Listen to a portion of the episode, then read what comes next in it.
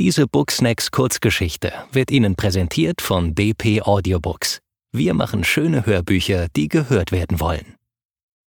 Zwei Koffer zum Verlieben von Laura Albers. Yves stand am Gepäckband und wartete auf seinen Koffer, nachdem er den weinroten Trolley von Lilia bereits heruntergehoben hatte.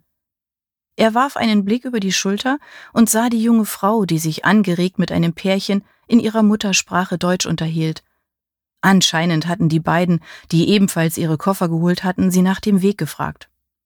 Lilia schüttelte ihre walnussbraunen Haare in den Nacken und lachte, deutete in eine Richtung, winkte den beiden dann zu. Ich wünsche euch viel Spaß. Vielleicht sehen wir uns am Strand wieder. Sie kam zu Yves, schob den Arm um seine Taille und lehnte sich an ihn. Sie sah genau so müde aus, wie er sich fühlte. Es war ein langer Flug von Montreal gewesen, wo sie beide sich vor einer Woche bei einem studentischen Austauschprogramm kennengelernt hatten. Sie hatten einen Zwischenstopp in Paris-Orly gehabt und jetzt machte sich der Jetlag mit Nachdruck bemerkbar. Yves war noch immer überwältigt davon, dass Lilia sich innerhalb weniger Stunden entschieden hatte, mit ihm in seine Heimat zu fliegen. Wenn ich es nicht wage, behält Justin weiterhin Macht über mich und meine Freiheit, und das sollte man seinem Ex niemals zugestehen. Das waren ihre Worte gewesen, und obwohl er manchmal glaubte, Sorgen in ihren Augen aufflackern zu sehen, freute er sich unbändig. Ihm selbst ging es ja so ähnlich wie ihr. Die beiden sind aus Aachen, stell dir nur vor, sprudelte es aus Lilia heraus. Sie haben nach der Autovermietung gefragt und wollten nach Pinmarge, wo sie eine Woche mit Freunden verbringen. Wir haben unsere Handynummern ausgetauscht. Ah, vielleicht treffen wir sie mal. Das Gepäckband leerte sich immer weiter. Zurück blieb ein einziger Koffer, der bereits zum dritten Mal seine Runde drehte. Lilia zeigte mit dem Finger darauf. Willst du nicht deinen Koffer holen? Eve schüttelte den Kopf. Das ist nicht meiner. Ich habe extra den roten Scooby-Doo-Anhänger meiner kleinen Schwester daran festgemacht, damit ich ihn sofort erkenne, weil dieses Modell anscheinend sehr beliebt ist. Gerade zog der Koffer erneut an ihnen vorbei. Noch ein paar Meter, dann blieb das Band stehen. Lilia lief die paar Schritte zu dem Gepäckstück und betrachtete es genau. Dann hob sie es herunter und stellte es ab, um es noch intensiver von allen Seiten anzusehen. Ich glaube, er ist es doch, der Anhänger ist abgegangen. Sie hielt am Koffergriff etwas mit den Fingern hoch, das metallisch glänzte. Eve trat zu ihr und betrachtete den Koffer genauer. Wie dumm von ihm, sich einen schlichten schwarzen Hartschalenkoffer zuzulegen, der außer dem sehr beliebten Markennamen keine Merkmale trug, durch die er sich von hunderten anderer schwarzer Koffer unterschied. Er verzog den Mund und beugte sich zum Griff hinunter. Ja, da hing tatsächlich die Öse eines Schlüsselanhängers dran. Erleichtert nickte er Lilia zu. Sie deutete auf einen Kratzer an der Seite. Und sieh mal, diesen Kratzer hast du doch bei deinem Hinflug vor einem halben Jahr kassiert, als du dich so abhetzen musstest, weil du an der Zollabfertigung in New York in der längsten Schlange gelandet warst, oder? Jedenfalls hast du mir das erzählt. Eve griff nach dem Koffer. Du hast recht, es ist tatsächlich meiner. Ah, dann lass uns heimfahren. Mein Wagen steht auf dem Parkplatz. Als sie eine halbe Stunde später in Pontmartre ankamen, wollte Lilia den Leuchtturm sehen, bevor sie zum Haus seiner Eltern fuhren, und er tat ihr den Gefallen. Er hielt an der Mauer neben der Straße an und sie stiegen beide aus, um die Atmosphäre in sich aufzunehmen. Sie lehnten sich gegen die Mauer und Lilias Haare kitzelten seinen Oberarm, als sie den Kopf in den Nacken legte um bis zu der weißen Haube oberhalb des Gebäudes aus Kersanton-Granit sehen zu können, an der sich nachts das Licht drehte. Für ihn war der Fardec Mühl wie ein Willkommensgruß, wenn er nach Hause kam. Es war ihm recht, dass Lilia das Ankommen noch ein bisschen hinauszögerte, denn er war sich nicht sicher, wie seine Familie darauf reagieren würde, dass er eine Deutsche mitbrachte, nachdem seine letzte Freundin Svea, die ihn so leichtfertig abgefertigt hatte, ebenfalls Deutsche gewesen war. Jetzt drehte Lilia sich um, lächelte ihm mit strahlenden Augen zu, denen die Müdigkeit in diesem Moment kaum noch anzusehen war, und wandte sich dann dem Atlantik zu, um gierig mit den Blicken das ins Meer geflossene Gestein, die gelbgrünen Flechten und wenigen störrischen Steinpflanzen darauf aber auch die unzähligen winzigen Muscheln in den Furchen dazwischen aufzusaugen. Und dann wirkte es gerade so, als ließe sie sich vom Ozean in eine andere, parallele Dimension saugen, zu der nur wenige Menschen Zugang hatten.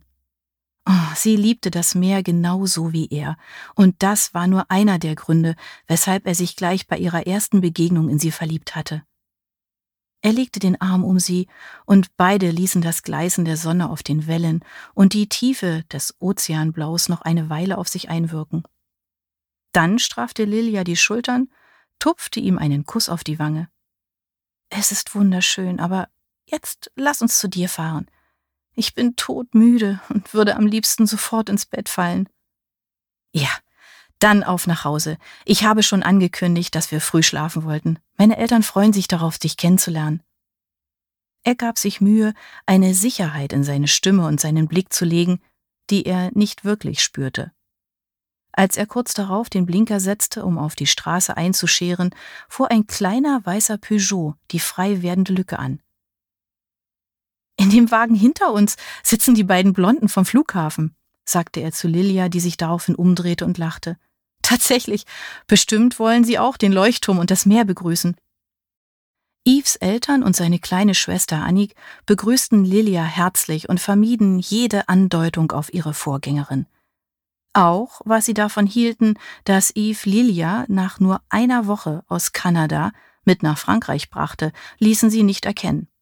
Sie hielten sich an die Abmachung, ein schlichtes kleines Abendessen vorzubereiten und sie beide nicht zum Aufbleiben zu nötigen.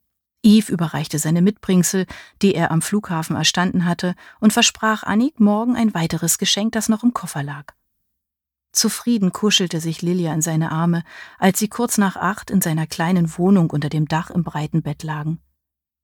Deine Familie ist nett, murmelte sie, bevor ihr die Augen zufielen und ihr tiefer, gleichmäßiger Atem ihm zeigte, dass sie bereits eingeschlafen war. Janis Juvet wollte nur noch schlafen und er war froh, dass es Sophie genauso erging. Kein Wunder, nachdem sie seit 30 Stunden unterwegs waren. Beide hatten sie die Schönheit Honolulus und der Insel Oahu durch die Taxifenster beim Transfer zu ihrer Lodge wahrgenommen und freuten sich darauf, in den kommenden Wochen die palmengesäumten Strände, aber auch die bizarren Felsen der Vulkanlandschaft zu erkunden. Und erst die Blumen und Tiere, die sie hier entdecken wollten. Sie betraten das Apartment und Sophie öffnete die Fenster, die die warme, salzige Meeresluft des Pazifiks hereinströmen ließen, bevor sie sich umsah. Die Wohnung ist traumhaft. Und die Umgebung erst. Danke, Janis, dass du mich hierher gebracht hast. Wir werden uns drei wundervolle Wochen machen, nicht? Janis trug beide Koffer in das Schlafzimmer und drehte sich zu Sophie um, die ihm gefolgt war. Lächelnd zog er sie in die Arme. Oh ja, wir werden eine traumhafte Zeit haben, das verspreche ich dir. Er beugte den Kopf, um seine Lippen auf ihre zu senken, und sie erwiderte seinen Kuss so leidenschaftlich, dass er nicht schnell genug ihr Oberteil im Nacken öffnen konnte, um sie zu liebkosen. Etwas später schliefen beide, Haut an Haut gekuschelt, ein. Sophie? Liebes, wach auf! Jannis streichelte sanft über Sophies Oberarm. Er betrachtete ihre verwuschelten, dunklen Haare und die geschlossenen Augen, deren Wimpernkranz wie Daunenfedern auf ihren Wangen lagen. Wie sehr er sie liebte. Er fragte sich, ob er die Geduld haben würde, bis zur Mitte des Urlaubs zu warten, um Sophie in der Farngrotte auf Kauai die Frage aller Fragen zu stellen. Als Geschenk für den Anlass hatte er eine Kette passend zu dem Ring anfertigen lassen, den er ihr an Silvester an den Finger gesteckt hatte. Sie beide waren sich einig gewesen, dass eine Ehe noch viel zu früh wäre, was ihn beruhigt hatte, nachdem endlich alle Turbulenzen durchgestanden waren, die ihrer Liebe im Weg gestanden hatten. Doch seit einigen Wochen fragte er sich immer wieder, ob er wirklich noch warten wollte. Wozu? Inzwischen waren er und Sophie seit über einem Jahr ein Paar, und wenn sich eines verflüchtigt hatte, dann seine Angst davor, in diese Liebe zu vertrauen. Doch würde Sophie es auch so sehen? Das konnte er nur herausfinden, wenn er ihr die Frage stellte. Die Kette, deren Anhänger aus den verschlungenen Anfangsbuchstaben ihrer Vornamen bestand, war in ihrer Schlichtheit ein kleines Meisterwerk und passte perfekt zu dem Ring seiner Großmutter, einem Goldreif mit einem kleinen Diamanten, den Sophie seit jener Silvesternacht nicht mehr abgelegt hatte. Sein Blick glitt zu ihrer Hand, die sich, da sie sich zu bewegen begann, wie durch ein unsichtbares Band angezogen, unwillkürlich zu seiner schob.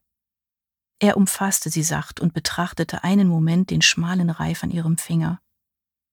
Dann sah er auf Sophies Halsgrübchen und stellte sich dort das Y und das S vor, die an den Stellen, an denen sie sich überschnitten, mit Brillanten verziert waren. Wieder erwischte Janis sich bei dem Wunsch, sie in einem Brautkleid in seine Arme zu ziehen. Janis, träumst du mit offenen Augen? Sophies Worte klangen noch ein bisschen undeutlich, sie war noch nicht ganz wach. Er sah zu ihr auf und lächelte sie voller Zärtlichkeit an. Sie blinzelte mit schlafverhangenem Blick, dann streckte sie die Arme über den Kopf und räkelte sich wohlig gähnend. Hast du auch so tief geschlafen? Er zog sie fest an sich und hauchte zarte Küsschen auf ihre Schulter und ihren Hals. Oh ja, das habe ich. Und jetzt, er biss ihr spielerisch ins Ohrläppchen, habe ich einen Bärenhunger. Wie ist es mit dir? Frühstück? Ja, Frühstück. Damit entzog sie sich seinen Armen und Küssen und sprang aus dem Bett und tänzelte, nackt wie sie war, zu ihren Koffern. Du hast Zahnpasta eingepackt, sagtest du? Ich brauche welche. Sie kniete sich neben seinen schwarzen Koffer. Sagst du mir die Zahlenkombination? Er nannte ihr eine Ziffernfolge und sie stellte sie ein. Komisch. Ich bekomme das Schloss nicht auf. Jannis war aufgestanden und trat neben sie, blickte auf ihren schlanken Körper mit der perfekten Haut hinab und musste sich beherrschen, sie nicht wieder hochzuziehen, um sie vom Frühstück abzulenken. Ah, lass mich mal versuchen. Sophie rückte zur Seite und erhob den Koffer auf das Bett, bevor er so tat, als wolle er ihn öffnen. Das Schloss öffnete sich nicht.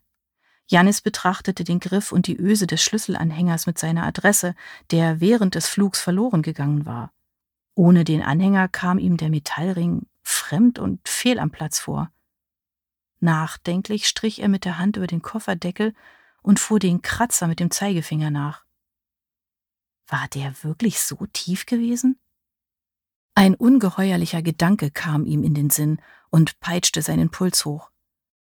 Doch ihm war auf all seinen Reisen noch nie ein Gepäckstück abhanden gekommen, weshalb er Sophies Kette im Koffer tief im Bauch des Fliegers für sicherer gehalten hatte als im Handgepäck. Er stellte die Zahlenkombination auf 2, 5, 0, 4, den Tag, an dem er Sophie zum ersten Mal geküsst hatte. Mit schweißnassen Fingern betätigte er den Verschluss, der aufsprang und fühlte sich beruhigt, denn es war ja seine ganz persönliche Zahlenkombination, also musste es auch sein Koffer sein. Doch als er den Deckel hob, stieg sein Puls sofort wieder in ungeahnte Höhen. Noch bevor er, irrsinnigerweise, mit der Hand unter den linken Kleidungsstapel fuhr, um nach dem Schmucketui zu tasten, war ihm längst klar, dass er es nicht finden würde. Nanu? Diese Kleidungsstücke kenne ich gar nicht, sagte Sophie neben ihm. Dann griff sie nach einem eckigen Päckchen, das zwischen die beiden nebeneinander gestapelten Kleiderhaufen gesteckt worden war. Du hast eine Daenerys-Figur gekauft? Als Lilia erwachte, brauchte sie einen Moment, bis sie wusste, wo sie war. Das große, niedrige Zimmer mit der winzigen Küchenzeile und dem kleinen Esstisch gehörte Yves, der in seinem Elternhaus in Pontmarche wohnte.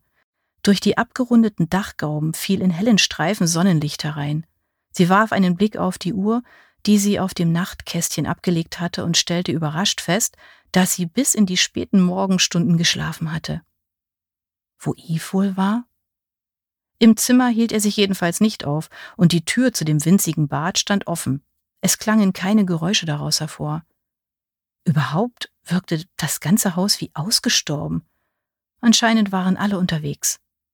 Lilia spürte, wie die Euphorie, die sie die letzten beiden Reisetage begleitet hatte, schlagartig nachließ, und sie fragte sich, ob sie einen riesigen Fehler begangen hatte. Wie konnte man so dumm sein, sich einem eigentlich Fremden an den Hals zu werfen, bloß weil es sich seit vielen Monaten zum ersten Mal wieder richtig angefühlt hatte, zu vertrauen? Sie setzte sich auf und schob die Beine über den Bettrand.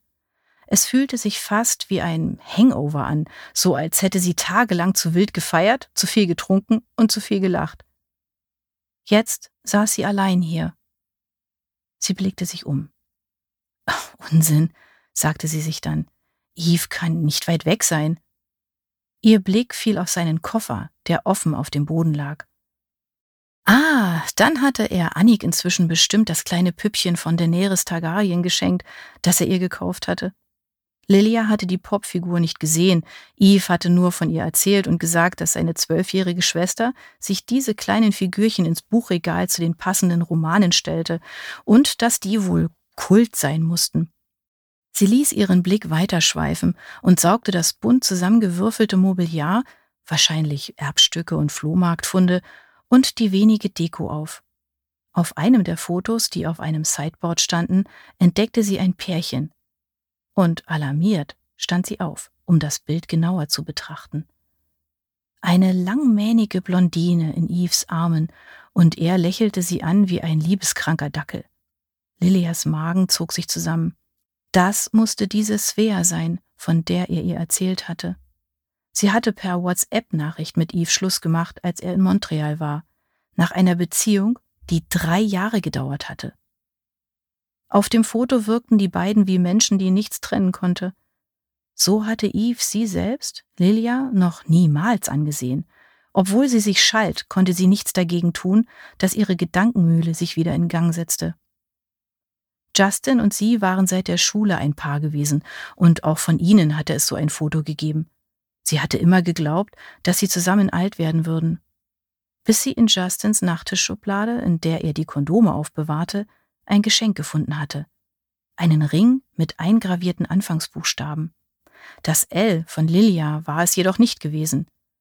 Erst als sie ihn zur Rede stellte, gestand er, dass er eine andere Frau liebte. Für sie hatte er diesen Ring gravieren lassen. Die Gefühle, die Lilia in jenen Tagen bestürmt hatten, schlummerten jetzt irgendwo tief in ihrem Innern, und die Abstände, in denen sie aufloderten und ihr Innerstes verbrannten, hatten sich verlängert. Yves Carlot, der junge, dunkelhaarige Bretone, dem sie in Montreal begegnet war, hatte ihr zum ersten Mal das Gefühl gegeben, dass sie endlich darüber hinwegkommen könnte. Lilia strafte die Schultern und stand auf. Sie sollte sich anziehen. Yves würde bestimmt jeden Moment zurückkommen, und dann wollte sie ihm nicht in ihrem verknautschten Nachthemd gegenübertreten. Sie suchte aus ihrem Reisetrolley frische Wäsche und ein Kleid. Dann zog sie ihren Toilettenbeutel heraus Erst in der kleinen Dusche fiel ihr auf, dass sie keine Zahnpasta mehr besaß, und in ein Badetuch gehüllt ging sie zu Eves Koffer und öffnete ihn. Den Toilettenbeutel sah sie sogleich, doch daneben, zu oberst, lag eine eckige, flache Box. Und sie wusste sofort, dass es eine Schmuckbox war. Ihr Herz fing an zu rasen, noch bevor sie sich über die säuberlich zusammengelegten, gebügelten Hemden die frischen Jeans und Bermudas wundern konnte, die Eve in seinen Koffer gepackt hatte und die gar nicht zu seinem Kleidungsstil passten. Ihre Finger zitterten, als sie das Kästchen nahm und öffnete. Ihr war völlig klar, dass es ein Geschenk sein musste, und der Form nach war es keinesfalls das Püppchen für Annik. Nein, das hatte er seiner kleinen Schwester inzwischen längst überreicht, so viel war klar. Sie hob den Deckel vorsichtig an und sah eine Kette, die schlicht aus sehr dichten, goldenen Gliedern gearbeitet war. Erst als sie den Deckel ganz abgehoben hatte, konnte sie auch den Anhänger erkennen. Zwei verschlungene Buchstaben, die dort, wo sie sich überkreuzten, mit kleinen Diamanten verziert waren. Lilia erkannte auf den ersten Blick, dass es sich um ein wertvolles, womöglich handgefertigtes Schmuckstück handelte. Die Gefühle stiegen irgendwo aus ihrem Rückenmark herauf, und sie erinnerte sich an die hässliche Szene, die sich zwischen Justin und ihr entwickelt hatte, nachdem sie ihn auf den Ring angesprochen hatte. Damals waren es ein J und ein N gewesen, jetzt sah sie ein Y und ein S vor sich. Eve und Svea. Für eine Lilia gab es hier keinen Platz, das war ihr sofort klar. Vermutlich war dieses Schmuckstück das Friedensangebot, mit dem Yves seine Freundin zurückgewinnen wollte. Ihr Gesichtsfeld engte sich ein, sie schloss das Kästchen wieder und legte es sorgfältig genau so zurück, wie sie es gefunden hatte. Dann eilte sie ins Bad, um sich anzuziehen, putzte ihre Zähne einfach mit Wasser, packte ihre Sachen in ihren Trolley und verschloss ihn. Erst als sie ihr Smartphone von dem Nachtkästchen holte und den Stecker des Aufladekabels zog, sah sie einen kleinen Zettel dort liegen. Bin in zwei Stunden zurück, Eve. Weder ein Küsschen noch ein Smiley noch der geringste Hinweis darauf, dass sie für ihn mehr war als irgendeine Bekannte. In ihr wuchs die Gewissheit, dass sie sich fürchterlich geirrt hatte. Wer weiß, wo er jetzt war und ob er mit Svea sprach. Vielleicht waren die beiden sogar in der Nähe und er musste dafür sorgen, dass sie und Lilia sich nicht begegneten. Svea, für die er ein wunderschönes Geschenk hatte anfertigen lassen. Svea, die er auf dem Foto, hätte er es nicht entfernt, wenn er über sie hinweg wäre? Anbetete wie die Sonne, die sein Leben erhellte kein Platz für Lilia, die unscheinbare, die er in Montreal auf dem Weg aufgelesen hatte. Es gelang ihr, sich unbemerkt aus dem Haus zu schleichen. Es schien tatsächlich niemand da zu sein. Allerdings waren Yves Eltern vermutlich auch berufstätig und seine kleine Schwester konnte überall sein. Vielleicht bei einer Freundin? Lilia erinnerte sich an die Bushaltestelle in der Nähe des Kreisels. Von dort aus würde sie ganz sicher nach Quimpin gelangen, wo sie am Hauptbahnhof ein Ticket nach Hause lösen konnte. Sie hatte Glück. Der Bus kam schon nach fünf Minuten. Erleichtert kramte sie ihr Smartphone aus dem Rucksack und stellte es auf Flugmodus. Sie wollte weit weg sein, bevor sie Eve, vielleicht, nochmals kontaktierte oder auf seine Nachrichten antworten würde, die er vielleicht schicken würde. Wahrscheinlicher war ohnehin, dass er erleichtert reagieren würde, wenn er bemerkte, dass sie nicht mehr da war. Yves stand am Flughafenschalter in Quimper und ärgerte sich. Warum zum Geier hatte er den fremden Koffer zu Hause gelassen, anstatt ihn gleich mitzubringen? Wir werden nachverfolgen, wo Ihr Koffer geblieben ist, Monsieur. Er muss in das falsche Flugzeug geladen worden sein. Ich kann Sie beruhigen. Die meisten Koffer tauchen wieder auf. Die Frau hinter dem Schalter hatte ihn gebeten, seine Daten, die Flugnummer, die Strecke, die Nummer des aufgegebenen Gepäcks zu notieren. Und dann hatte sie ihm einen 15-minütigen Vortrag darüber gehalten, wie gedankenlos es von ihm war, den falschen Koffer nicht mitzubringen. Schließlich würde den ja jemand anders vermissen. Und ob er denn die Gepäckaufkleber darauf gecheckt hätte, denn da könnte man doch ablesen, wohin der Koffer hätte reisen sollen. Und ob es keinen Gepäckanhänger mit der Adresse des Besitzers gegeben hätte? Und ob er selbst einen solchen Anhänger an seinem Koffer gehabt hätte? Sein Anhänger war natürlich mitsamt Anniks Scooby-Doo verloren gegangen. Nervös warf Eve einen Blick auf die Uhr. Ah, es war schon viel später geworden, als er gedacht hätte. Hoffentlich fühlte Lilia sich nicht alleingelassen. Er hatte ihr nur eine knappe Nachricht auf einen Post-it-Zettel geschrieben und war dann übereilt und unüberlegt zum Flughafen gefahren. Warum hatte er sie nicht geweckt, ihr den Irrtum erzählt und die Kette gezeigt? Diese Kette, die ein Vermögen wert sein musste und die der Besitzer in seinem Koffer mit in den Urlaub hatte nehmen wollen.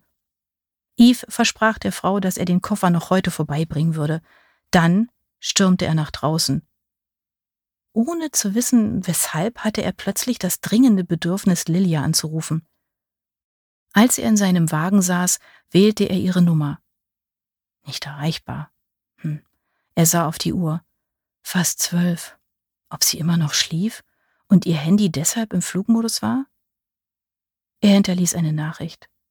Lelia Mapus, hier ist Eve. Entschuldige, dass ich einfach verschwunden bin, aber jetzt bin ich bereits auf dem Heimweg. Ich muss dir unbedingt etwas erzählen. Mach es dir gemütlich. In einer halben Stunde bin ich da. Das gleiche schrieb er ihr als WhatsApp-Nachricht. Gerade hatte er auf Senden getippt, da läutete und vibrierte sein Handy. Eine unbekannte Nummer. Hui? Hallo? Spricht dort Yves Carlo? Hier spricht Janis Juve. Den Namen hatte er noch nie gehört.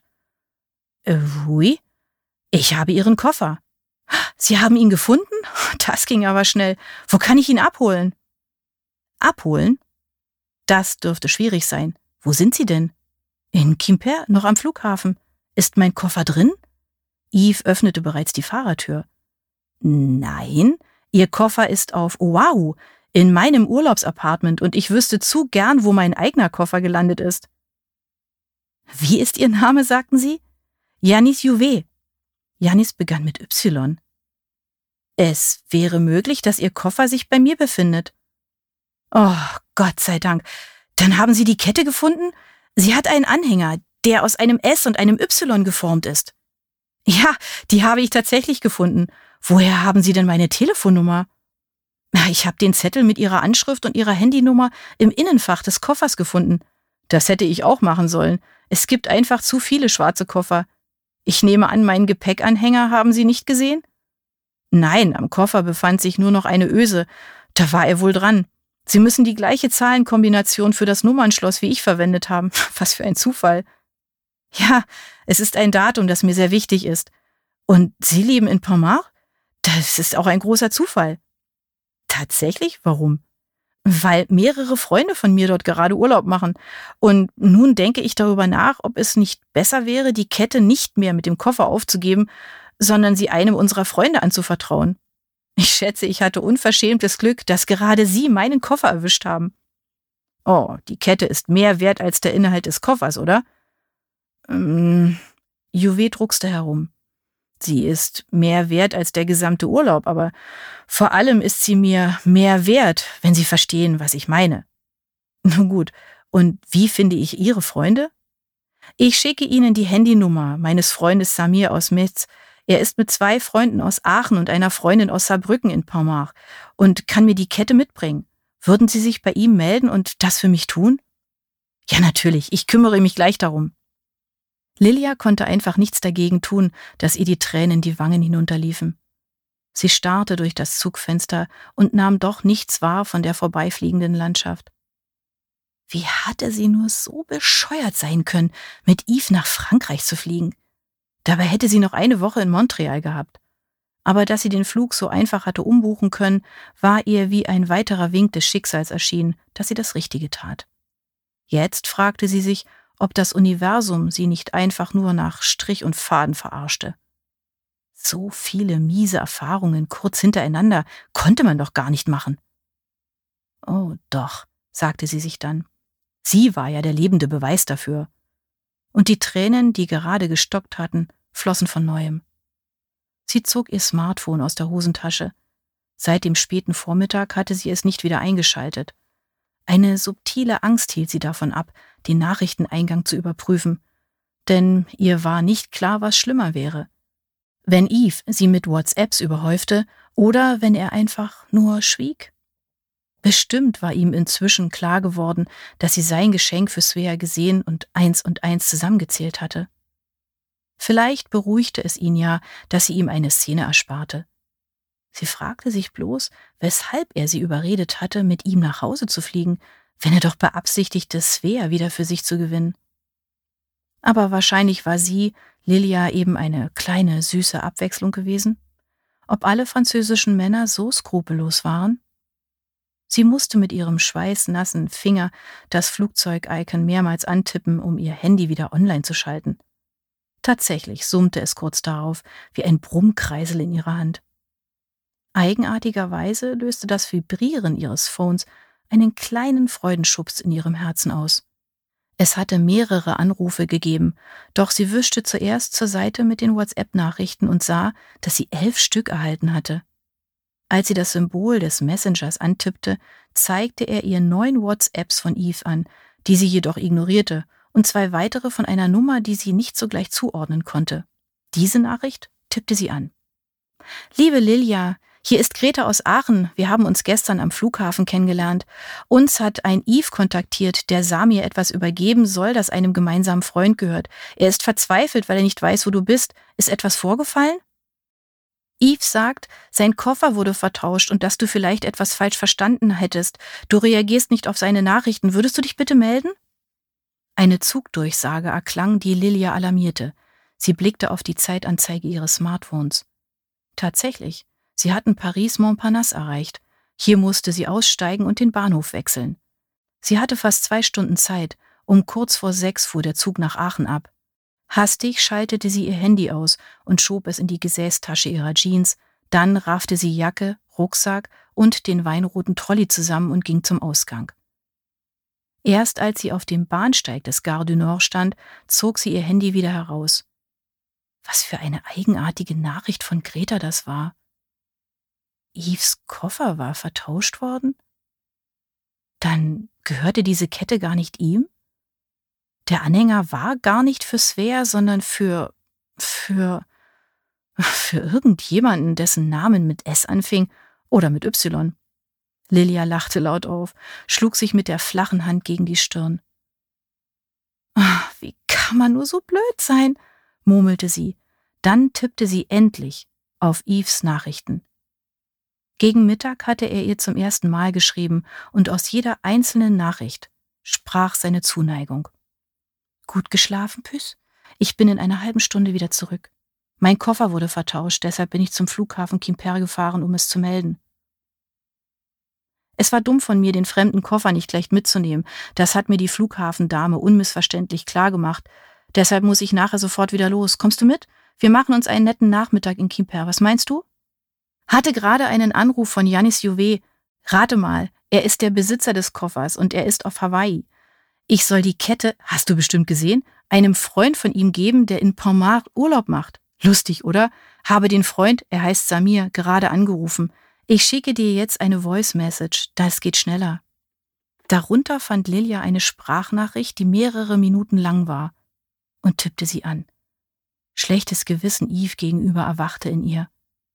Lilia, ich mach das jetzt so, sonst muss ich zu lang tippen. Also, ich bin noch am Flughafen im Auto. Dieser Freund von Janis Juve ist mit den beiden Deutschen hier, die wir am Flughafen gesehen haben. Das hat er mir erzählt. Wir sollen ihm das Schmuckstück in den nächsten Tagen vorbeibringen. Er hat mir die Adresse genannt.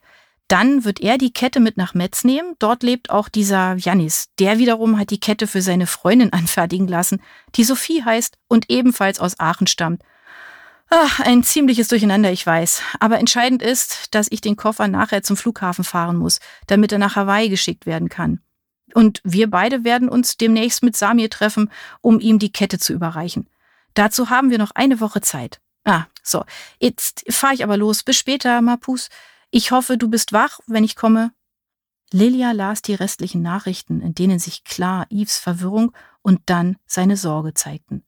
Er hatte Angst um sie und bat sie in jeder einzelnen WhatsApp, sich zu melden.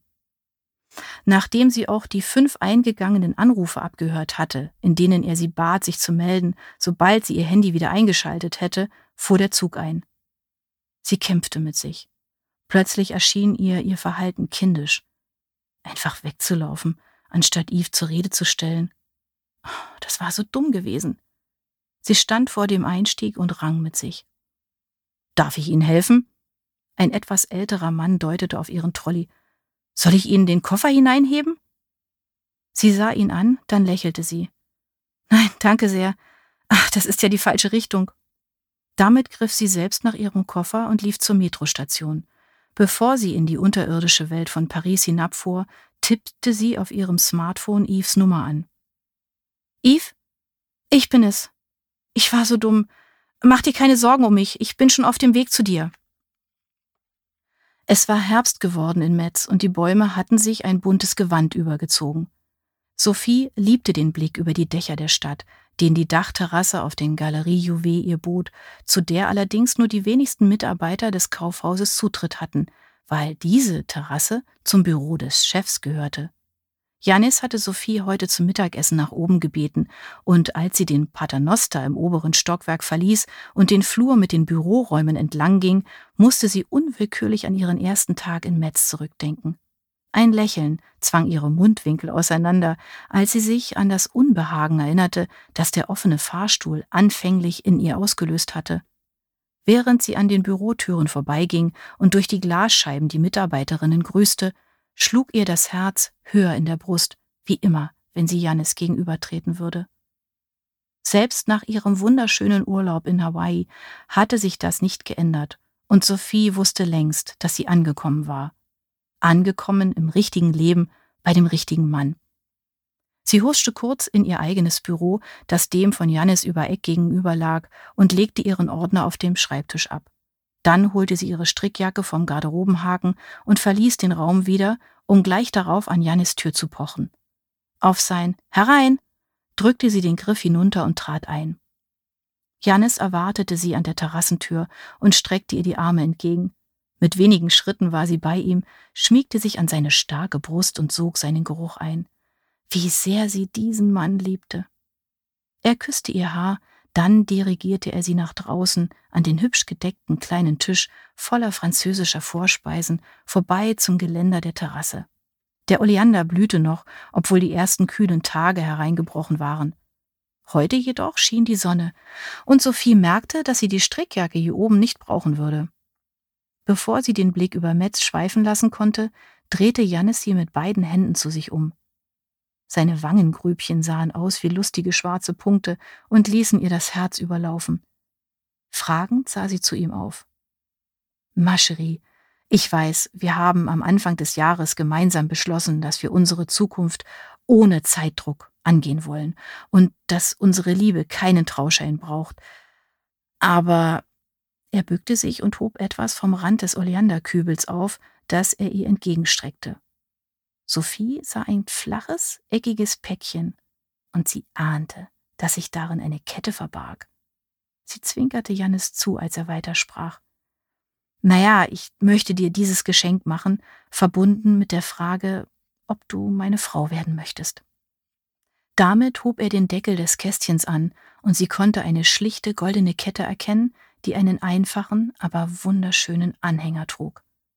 Er bestand aus den beiden verschlungenen Buchstaben Y und S, und dort, wo die Buchstaben sich kreuzten, waren sie mit Brillanten besetzt.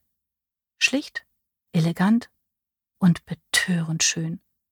Sophie erkannte sofort, dass der Goldton exakt dem ihres Ringes entsprach, und die Größe der Diamanten war ebenfalls die gleiche wie die des Diamanten auf dem Ring. Abwartend sah er sie an. Was sagst du? Fragte er schließlich und runzelte die Stirn. Geht es dir zu schnell? Sie drehte sich vor ihm um und hob die Haare hoch, was er ganz richtig als Aufforderung verstand, ihr die Kette umzulegen. Als er den Verschluss geschlossen hatte und das kühle Gold sich auf ihrer Haut sogleich erwärmte, wandte sie sich zu Jannis um und legte den Kopf schief. Eigentlich hatte ich ja gehofft, du wolltest mir diese zauberhafte Popfigur von Daenerys Targaryen schenken, als ich sie auf Oahu in deinem Koffer entdeckte. Aber nun gut, diese Kette ist ein hübscher Ersatz dafür. Sie grinste, als sie sah, wie seine Augen sich verdunkelten. Und die Antwort auf deine Frage lautet Ja. Und dann küssten sie sich. Diese Booksnacks Kurzgeschichte wurde Ihnen präsentiert von DP Audiobooks. Wir machen schöne Hörbücher, die gehört werden wollen.